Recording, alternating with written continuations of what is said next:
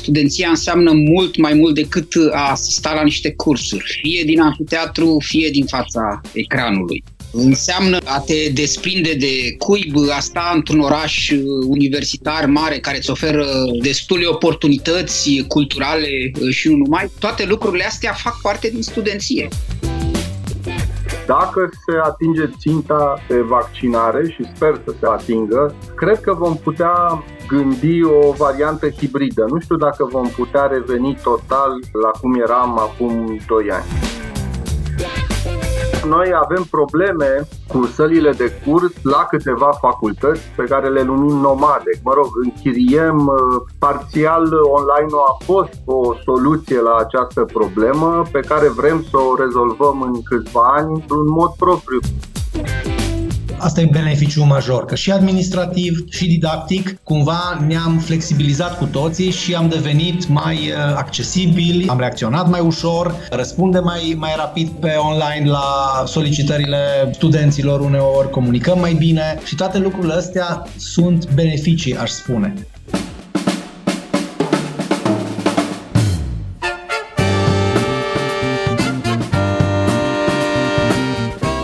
Timpul prezent cu Adela Greceanu și Matei Martin.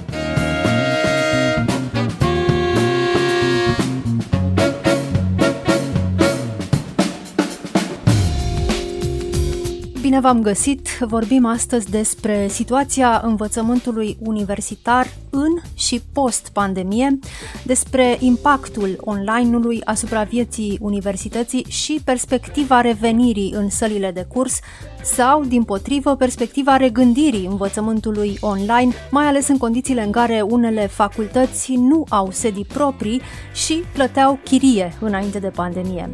Invitații noștri sunt uh, Sorin Costreie, prorector al Universității din București. Bun venit! Bună ziua! Conferențiar universitar dr. Claudiu Turcuș de la Universitatea Babeș-Bolyai din Cluj. Bun venit! Bun venit, mersi!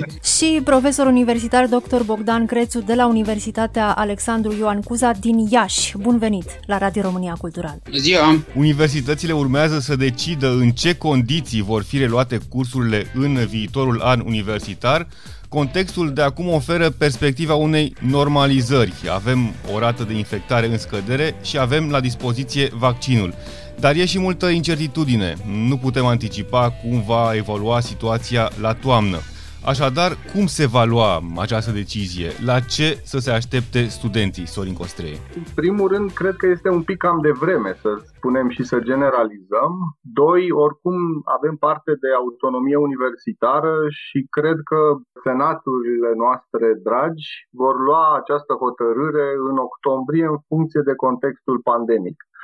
Acum, la ce ne așteptăm noi, dacă se atinge ținta de vaccinare și sper să se atingă, Cred că vom putea gândi o variantă hibridă. Nu știu dacă vom putea reveni total la cum eram acum 2 ani. Claudiu Turcuș, care e situația la Babeș-Bolyai din Cluj?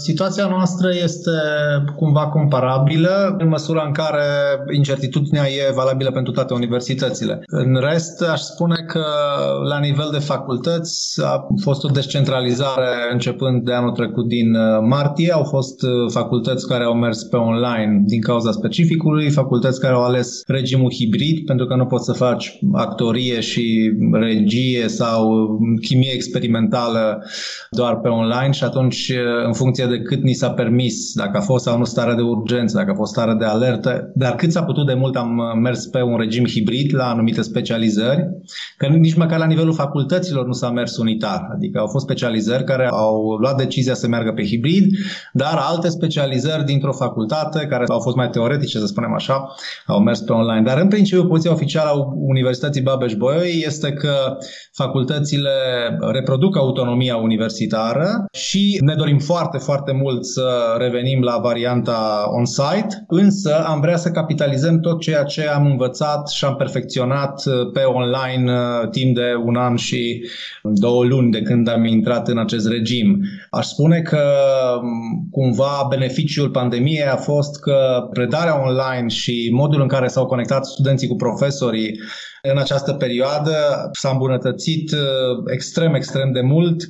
Noi am schimbat practic toată infrastructura digitală a universității, trecând printr-un parteneriat cu Microsoft în platforme mult mai user-friendly, conectivitatea dintre studenți, grupurile de studenți, grupurile de curs sunt mult mai bine conectate acum și am vrea cumva să capitalizăm asta și mai târziu, dar ne dorim clar să mergem pe, pe varianta on-site. Bogdan Crețu, da, este o decizie care ține de autonomia universitară și mă gândesc acum în special la studenții noi, la cei care acum se pregătesc de admitere. Ei la ce să se aștepte? E un avantaj competitiv, de pildă, pentru universitățile care promit revenirea în sălile de curs? Eu aș spune că ar trebui să fie un avantaj, pentru că studenția înseamnă mult mai mult decât a asista la niște cursuri, fie din amfiteatru, fie din fața ecranului.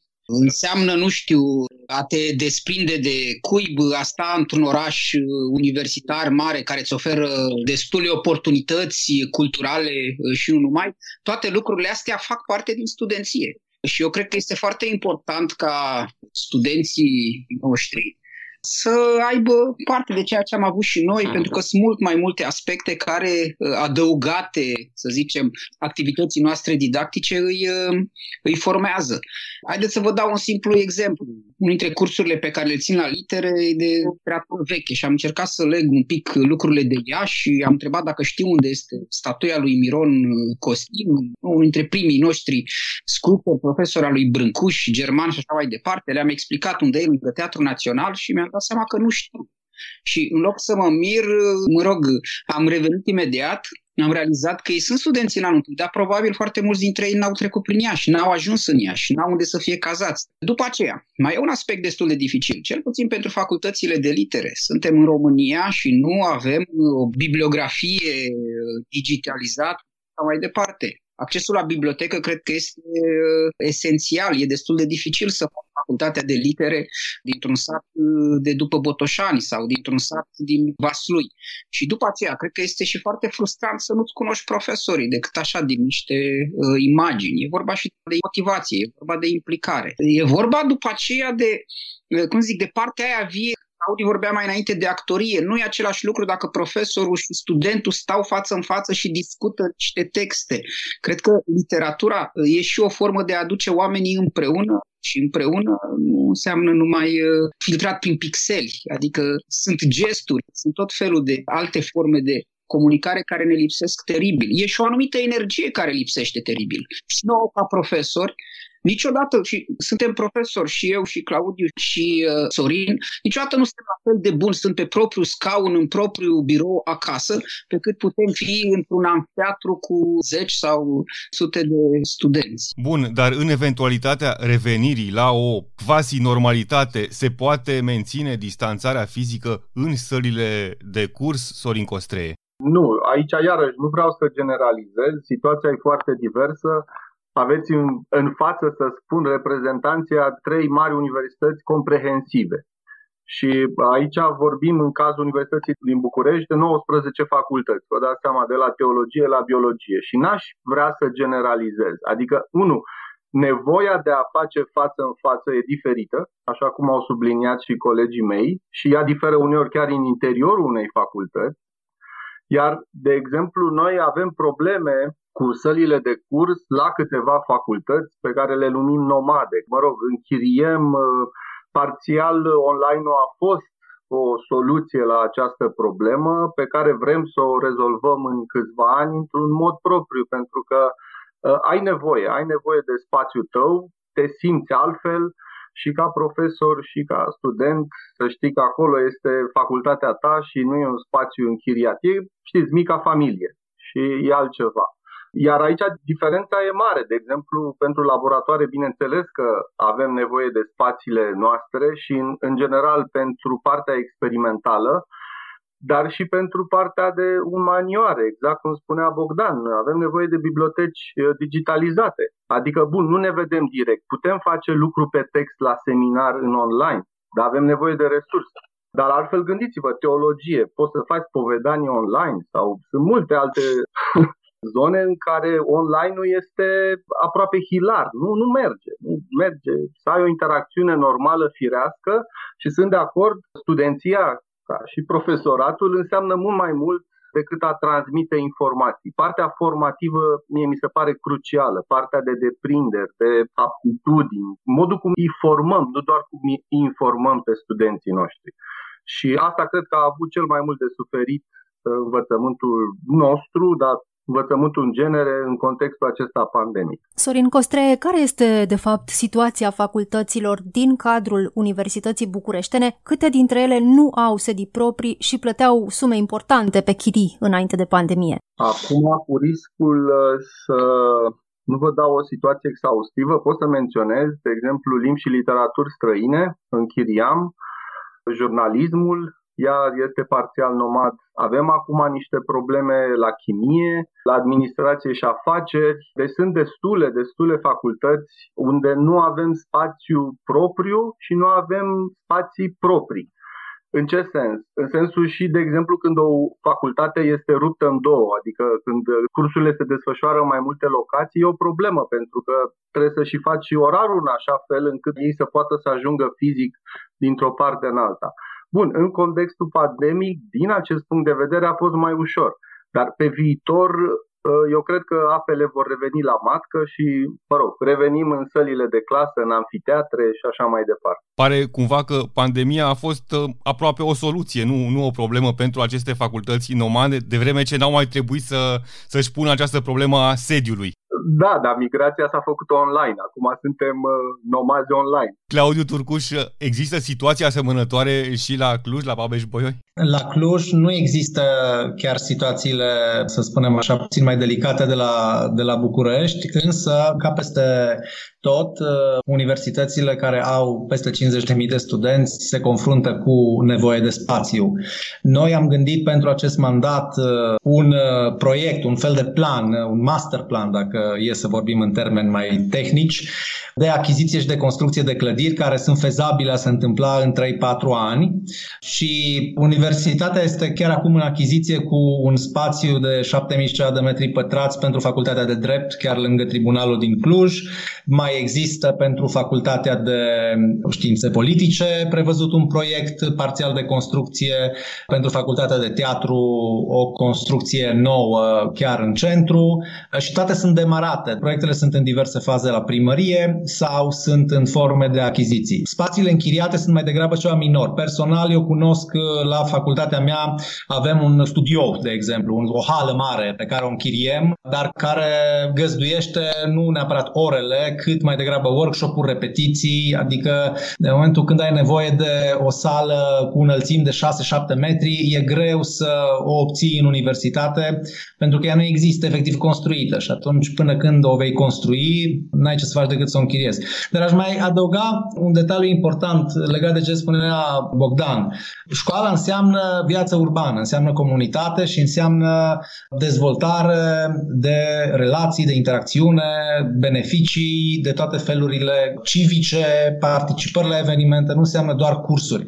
Și de aia ne dorim foarte mult pentru că construim practic și profilul de cetățeni, nu doar uh, livrăm niște conținuturi. Însă cred că aici ne-ar mai putea ajuta un lucru care e de natură regională sau locală. De exemplu, azi dimineață primarul uh, Emil Boc anunța faptul că Clujul a depășit 50% vaccinare. S-ar putea ca și asta să fie un factor uh, care să determine posibilitatea de a face on-site cursuri. Adică dacă vei coborâ sub 1 la 1000 incidență, va deriva din legislație faptul că intri într-o zonă de on-site și va fi foarte greu să argumentezi de ce nu mergi cu învățământul față în față. Bogdan Crețu, care este situația sediilor facultăților uh, Universității Alexandru Iancuza din Iași? Aș spune că ne-am descurcat uh, până acum. Sigur, uh, există nevoie de mai mult, niște sedii vechi ale universității în curs de reabilitare, destul de în centru, așa, chiar vis-a-vis de biblioteca centrală. Oricum, ceea ce s-a întâmplat în ultimul an nu a reprezentat o soluție, pentru că nu a rezolvat problema, doar a amânat-o, ca să spun așa. Noi nu putem gândi universitatea care trebuie să fie o comunitate în acest fel. Putem profita de ceea ce am învățat între timp, nu știu, putem simplifica foarte mult concursurile universitare cred că oricând se pot petrece în regim online, mai ales când e vorba de uh, analiză de dosar pe posturile mari. Nu e nevoie să aduci cinci oameni din patru colțuri ale țării ca să se uite pe hârtii. Sau poate, nu știu, cursurile de masterat s-ar putea petrece așa, mai ales că foarte mulți dintre studenți noștri uh, de la master vin la sute de kilometri distanță și uh, uneori asta le afectează, având și servicii, le afectează, să zicem, uh, participarea propriu-zisă. Adică da, se poate continua, se poate profita de experiența pe care am căpătat în acest fel. Dar ca să pretindem că totul funcționează, semna să ne furăm singur căciuna. Știm toți ce înseamnă evaluarea în uh, condițiile astea. Nici nu s-a stins scandalul uh, cu evaluarea de la drept din București. Eu sunt convins că dacă lucrurile ar fi mers până la capăt, astfel de probleme ar fi putut să existe în oricare centru universitar din țară. Noi nu avem uh, softuri, platforme suficient, nu avem nici experiența propusă suficient de bine puse la încât să pretindem că realizăm uh, o evaluare cât se poate de uh, corectă. Adică sunt foarte multe aspecte care sunt disfuncționale și mă rog, încercăm să suplinim. Eu, de exemplu, încerc să mă întâlnesc cu studenții pe ordonez la dizertație sau la master totuși față în, în față, măcar așa să discutăm uh, lucrurile, pentru că nu ne ajung nici e nici ședințele pe Zoom, nu, nu umplu golurile cu adevărat. Asculți timpul prezent! Timpul prezent e un talk show zilnic despre politică, societate și cultură difuzat la Radio România Cultural. Ne puteți asculta pe Apple Podcasts, Google Podcasts, Castbox, Spotify și altele. Sorin Costreie, ce ați învățat dumneavoastră personal ca profesor și ce a rămas, ce know-how a rămas în Universitatea din București în urma acestei pandemii și a restricțiilor? Lecțiile sunt multiple. Unul că trebuie să fim pregătiți și cât se poate de flexibil, pentru că vă aduceți aminte, acum un an și ceva am trecut uh, brusc și iremediabil în online că trebuie să avem infrastructura necesară și aici îi privesc, mă rog, în contextul actual, îi ascult cu pismă pe colegii mei de la Iași și de la Cluj, că se pare că noi avem probleme locative mult mai mari decât ei. Și, mă rog, mă bucur pentru ei, dar, într-adevăr, noi avem un plan să le rezolvăm în câțiva ani. Dar, în contextul acesta, în care sunt de acord cu ce s-a spus, eu cred că pe viitor va fi oricum o formă hibridă, Trebuie să ne asigurăm infrastructura necesară și competențele digitale, adică nu simpla mânuire a computerului sau a oricărui instrument, ci să știi să-l mânuiești în așa fel încât să-l, ca în Aikido, să-l îl întorci într-un avantaj. Pentru că sunt și avantaje. Cum a spus și Bogdan, de exemplu, la master, studenții au fost în mare parte destul de bucuroși pentru că puteau să intre de la servici, puteau să intre din multe alte contexte pe care înainte nu le-am fi imaginat. De exemplu, un alt avantaj pe care îl dau din experiență, eu știu niște studenți de-ai mei care erau mult mai timizi, unii aveau chiar un fel de agorafobie și nu interveneau la seminar. În contextul seminarilor online, ei au fost foarte activi. Se simțeau mai bine în acest mediu, s-au deschis mai ușor și le-a fost mai, mai familiară toată această atmosferă. Deci există bune și rele și cred că întotdeauna trebuie să le privim din toate punctele de vedere aceste lucruri și să luăm și bunul unor astfel de, de schimbări. Că, în definitiv, educația înseamnă să ne adaptăm. De asta noi ne educăm ca să fim mai adaptați, mai potriviți mediului în care suntem. Claudiu Turcuș, ce ați învățat ca profesor din această experiență a online-ului?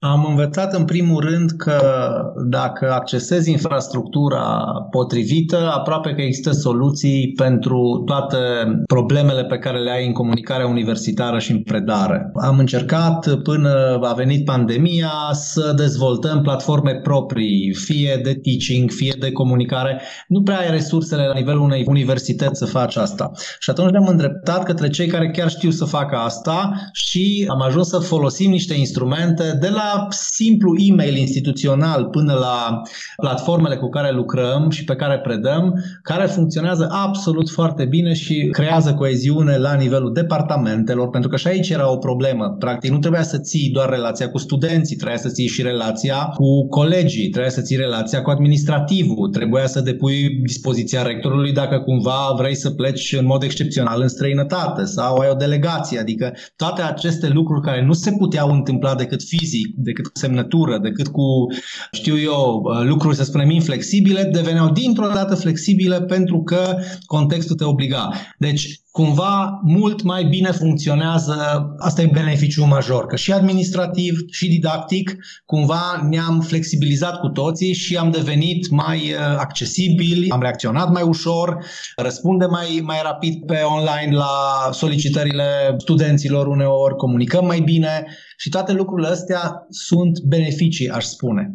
Sigur că ele, într-o nouă paradigmă, este evident, domnul Costrea are dreptate și eu cred că online-ul va continua ca mod de predare și mod de interacțiune în educație mai departe, va fi vital chiar.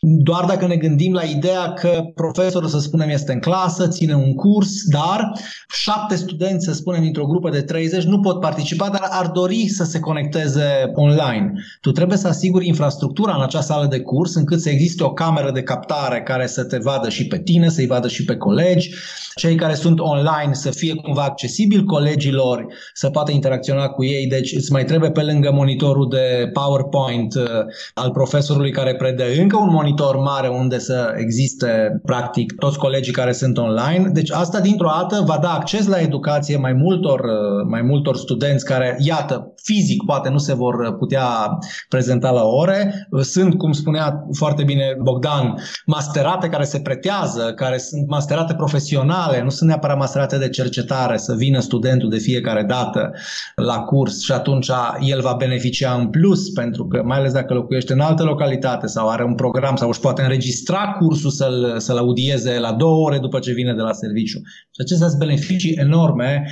în condițiile în care online-ul s-a impus și cred că dacă nu era pandemia, ele nu s-ar fi dezvoltat nici în 10-15 ani. Bogdan Crețu, care ar fi lecțiile acestei uh, treceri în online a învățământului universitar? Prima cred că este că atunci când ai loc de întors te adaptezi. Și cred că fiecare dintre noi a făcut uh, asta, ne-am adaptat într-un fel și cursurile. E mai greu, mie mi se pare mai, uh, mai greu să predau așa decât din sală, din amfiteatru, pentru că presupune mai multă organizare, pentru că te obligă să pui la îndemâna studenților niște materiale concrete care să-i uh, sprijine, pentru că am stat și am scanat uh, și uh, mi s-a părut corect să le pun la îndemână tot ceea ce le cer la curs. Sigur că ar însemna să fi pierdut multă vreme dacă am profitat de ceea ce am obținut între timp. Din experiența mea și din discuțiile mele cu studenții, știu sigur că vor să revină la cursuri în anfiteatre. Asta m-a bucurat. Cred că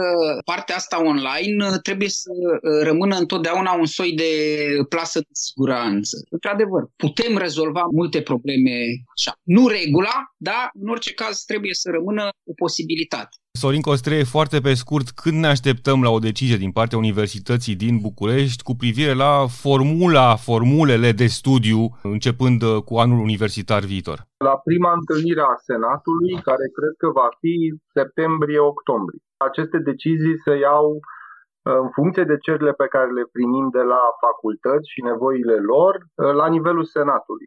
Și Senatul decide despre modul în care se va urma cursurile, seminariile, mă rog, toate activitățile pe care le avem. Claudiu Turcuș? E de discutat în ce măsură se poate lua o decizie mai repede. E clar că nimeni nu se va hazarda să dea o decizie din iunie, dar cel mai probabil după admiterea de toamnă. Bogdan Crețu. Că nu se poate angaja un răspuns ferm acum, dar sunt convins că toți cei care au această putere de uh, decizie trebuie să acționeze cu toate scenariile pe masă. Adică trebuie să fie pregătiți să reia uh, cursurile și în format clasic uh, și să asigure, știu eu, o infrastructură necesară din toamnă ca tot să poată funcționa dacă e posibil. Niciun scenariu nu are cum să fie exclus încă de pe acum. Bun, ne apropiem de final. O ultimă întrebare, Claudiu Turcuș. Universitatea Babeș-Bolyai din uh, Cluj a lansat un manifest pentru studiile umaniste. Vă rog să ne spuneți pe scurt despre ce este vorba. Este vorba despre o încercare a noastră de a lansa în spațiu public câteva idei pe care le considerăm foarte necesare pentru ce înseamnă științele umaniste. În primul rând, uh, credem uh, foarte profund că științele umaniste ar trebui să ocupe un loc mai activ și mai vizibil vizibil uh, în curiculumul universitar și aici ne ducem pe un model uh, în principal european și a universităților, să spunem așa, din uh, top 200 Credem că, în primul rând, vorbindu-se despre interdisciplinaritate, ar trebui creat sau extins un cadru care să permită umanistelor să construiască programe în joint, adică în momentul de față, dacă vrei să construiești un program între, să spunem, uh, filozofie și literatură, este foarte greu din cauza modului în care sunt date tehnice, modului în care se finanțează aceste programe, ele trebuie finanțate într-o facultate, pe un coeficient de studenți. Eu, de exemplu, la facultatea mea nu pot să fac niciun joint cu nimeni pentru că am un coeficient de facultate vocațională la finanțare, prin urmare mult mai mare decât la litere, de exemplu. Ce propunem noi este ca aceste modalități de finanțare să fie regândite astfel încât să permită duble specializări între științele umaniste. Aceasta este o primă miză a acestei platforme. Al doilea obiectiv este introducerea în curriculumul tuturor științelor sociale și chiar a celor din categoria STEM a unui curs de umaniste. Bineînțeles, nu a unui curs, adică să nu vină studentul de la științe economice să facă un curs de istoria filmului predat pentru studenții de la film, pentru că nu va fi util pentru el, dar un curs dedicat de, știu, reprezentare asupra modelelor economice prin film mi s-ar părea foarte potrivit. Deci, cultura umanistă care formează nu doar niște competențe strict uh, culturale, intelectuale, artistice, ci formează pur și simplu spirit critic, capacitate de argumentare, modalități de a dezvolta implicarea civică a studenților, cumva să treacă dincolo de facultățile și specializările nișate pe care umanistele le au acum și să ajungă la toți studenții universității. Și invers, unele cursuri de popularizare dinspre științele exacte sau cursuri de științe sociale pentru studenții de umanistă. Deci cumva modul ăsta de a pune studenții în contract, uh, departamentele, profesorii care predau diverse discipline, să iasă din enclavizarea asta împărțită pe, pe facultăți și pe specializări, ne vor face mult mai aproape de ce se întâmplă în universitățile mult mai bine clasate decât zona în care e clasată universitățile românești. A treia miză importantă este una legislativă. Credem că trebuie construit un, uh, un grup de lucru pe această temă la nivelul Ministerului care, practic, să ajusteze cadrul de finanțare. Acestea sunt chestiuni tehnice, dar ele se pot face și nu necesită niște intervenții bugetare, știu eu, de 8% din PIB. Nu, sunt doar niște ajustări pe care, în momentul de față, România și le-ar permite și ar câștiga modernizarea programelor noastre de învățământ, ar câștiga modul în care se situează școlile românești, universitățile românești în uh, clasamente internaționale și mai mult ar câștiga studenții pentru că ar primi niște skills-uri mult mai relevante pentru lumea în care trăiesc în momentul de față. Prin urmare, platforma umanistă își propune să deschidă această dezbatere în spațiu public și să pună un tip de presiune foarte, foarte constructivă pe decidenți și pe Ministerul Educației și Cercetării ca acest lucru să poată fi implementat sau să se creeze cadrul măcar să poată fi implementat și, pe va fi decizia firește a universităților. Claudiu Turcuș Cuș, Sorin Costreie, Bogdan Crețu, vă mulțumim pentru această discuție. Noi suntem Adela Greceanu și Matei Martin. Cu bine, pe curând! thank you